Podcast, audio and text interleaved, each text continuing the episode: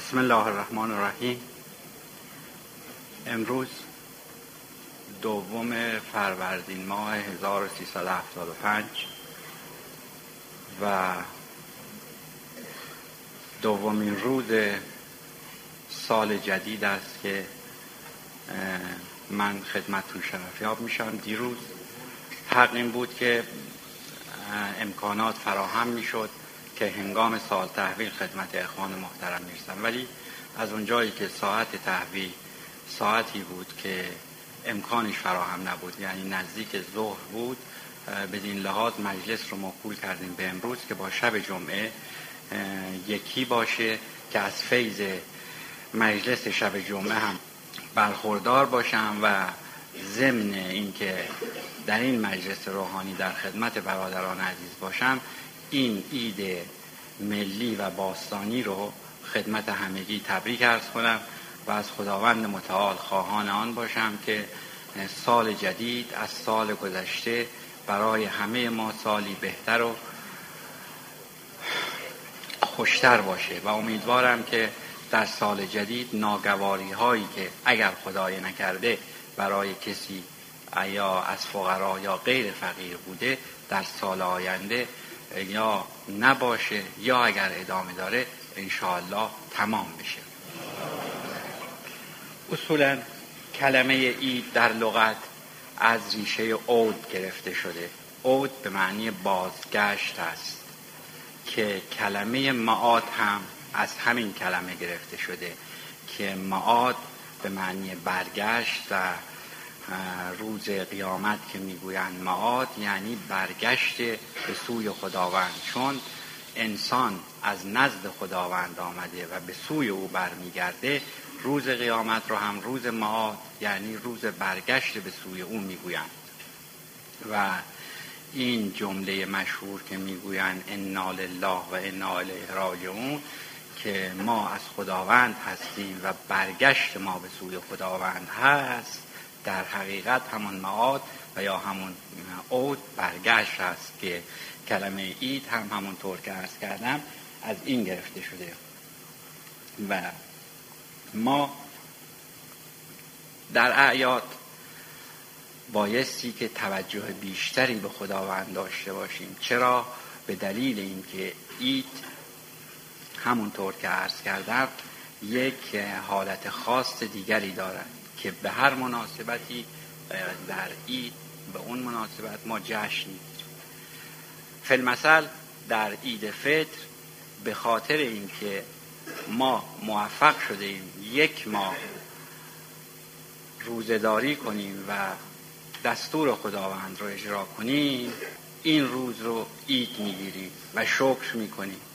شکر می‌کنیم که خداوند ما توفیق این رو داده که در یک ماه رمضان عبادت روزه رو به خوبی انجام دادیم و نماز عید رو هم می‌خوانیم و فطریه میدیم هر کسی هر کسی که دور ماند از اصل خیش باز جوی از روزگار وصل خیش. این برمیگرده به اینکه ما روزگار وصلی داشتیم و در حال حاضر از اون روزگار وصل دور هستیم. این روزگار وصل کی بوده؟ زمانی بود که همونطور که عرض کردم در نزد خداوند بودیم. چون انسان در نزد خداوند بود و خداوند او را آفرید در این دنیا و به خواست خودش و خداوند رو دید. وقتی که خداوند خواست او رو بیافریند از او سوال می کند الست و ربکم؟ آیا من خدای شما نیستم؟ و انسان در جواب جواب مثبت می دهد و به این دنیا می آید. ولی برگشت او به سوی اصل خودش هست که خداوند باشه و نزد خداوند باشه و همونطور که عرض کردم از کلمه اید از کلمه اود به معنی برگشت می آید.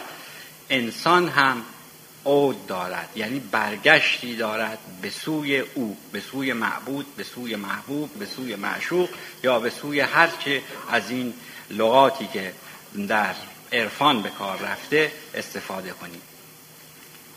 برگشت ما به سوی اوست. اما سالک هیچ وقت نبایستی که منتظر عید باشد. سالک هر دمی رو بایستی عید بداند. همیشه بایستی برای او باشد. هر نفسی رو که می‌کشد بایستی عید بداند. هر, نفر، هر نفسی که فرو می رود ممد حیات است و چون بر می آید مفرزات پس در هر نفسی دو نعمت موجود و بر هر نعمت شکری واجب. پس نفس کشیدن نفس کشیدن های ما هم نعمت است که خداوند به ما لطف کرده. و این لطفی که خداوند به ما کرده و این نفس هایی که ما می‌کشیم اید است برای ما. در چه صورتی برای ما اید است؟ در صورتی که در این نفس کشیدن ها قافل از او نباشیم به یاد او نفس بکشیم یعنی حتی یک نفس رو هم قافل از او نکشیم اگر قافل از او باشیم اید رو هم از دست ولی اگر در نفس کشیدن ها به یاد او باشیم و به یاد او نفس بکشیم این برای ما اید است.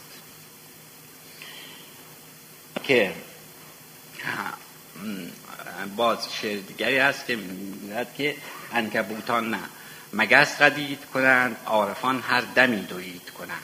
که اینجا قدید کردن در قدیم معمول بود که گوشت رو می گرفتن و به صورت قرمه در می آوردن و به نمک زیادی آغشته می کردن و این رو برای غذای زمستانی خودشون ذخیره می کردن. ما به این قسمت کار نداریم. به مصراع دوم بیت که عارفان هر دمی دوید کنند که هر نفسی که فرو می رود اشاره به همین است که انسان در هر نفسی که می‌کشد بایستی دو بار اید کند و دو بار یاد خداوند بکند و هیچگاه از یاد خدا غافل نباشد. اگر از یاد خدا غافل باشیم همونطور که عرض کردم ایدی نخواهد ولی اگر به یاد خدا باشیم همیشه اید است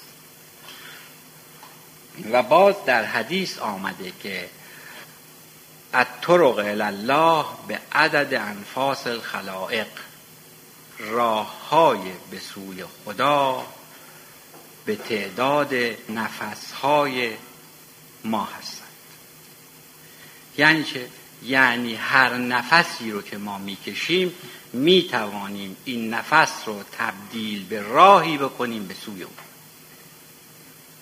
البته این, این حدیث طور دیگری هم آمده که به اون ترتیب اگر بخونیم که الطرق وصول الله به عدد. این درست نیست و غلطه. این حدیث رو اگر به این ترتیب بخوانیم یعنی این که راه های وصول و راه های به سوی خداوند به تعداد افرادی است که در روی کره زمین وجود دارد که این یک اصل مسلم غلط است و با آیات قرآن به هیچ وجه تطبیق نمی‌کنه که در ما در هر نماز خودمان می‌خونیم اهدنا الصراط المستقیم. سرات مستقیم رو خداوند به ما نشان داده که باید از اون سرات بریم. پس به تعداد نفوس نیست به تعداد مردم به تعداد انسانهای روی زمین نیست راه های به سوی خداوند. به تعداد نفسهایی است که ما می‌کشیم راه به سوی راه های به سوی خداوند. پس می توانیم این راه ها رو به هدر ندیم و در این راه ها به سوی خدا گام برداریم. و سعی کنیم که این گام ها رو هر آن محکمتر و با از قلب بگوییم با دل بگوییم و از او بخواهیم که در این راه به ما کمک کنه که در هر نفسی به یاد او باشیم. لحظه ای رو غافل از یاد او نباشیم.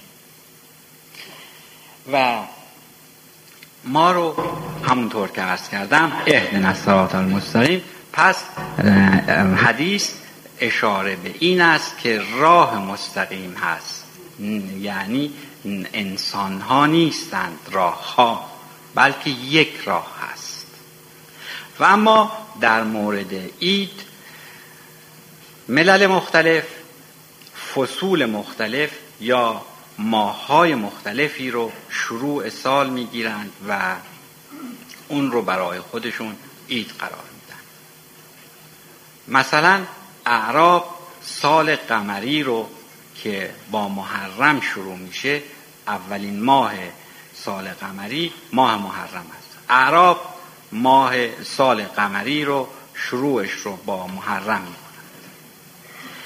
در غرب معمول است که با سال مسیحی سال رو شروع می کنند یعنی با ماه ژانویه.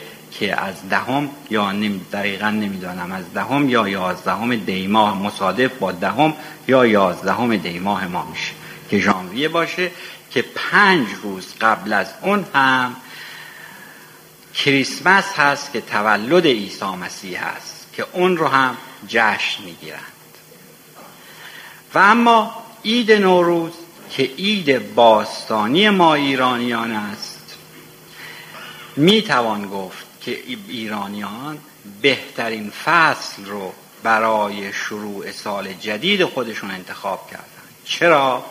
به این دلیل که اگر توجه کرده باشیم سه ماه زمستان رو پشت سر گذاشتیم سرما رو به اتمام است. هوا رو به لطافت خاص خودش می رود گیاهان از خفتن بیدار می شوند کم کم رویدن می گیرند برگ و شاخ و برگ و گل و میوه می دهند بر می دهند و به عبارت دیگر زندگی تازه خودشون رو شروع می کنند و در این زندگی تازه سعی می کنند که بهتر و جوانتر و با فضیلتتر زندگی کنند یعنی میوهی که می‌دهند از سال قبل بهتر باشه و محصولی که می‌دهند از سال پیش بیشتر باشه و یا به عبارت دیگر سعی می کنند که اون چرا که در این خفتن ذخیره کردند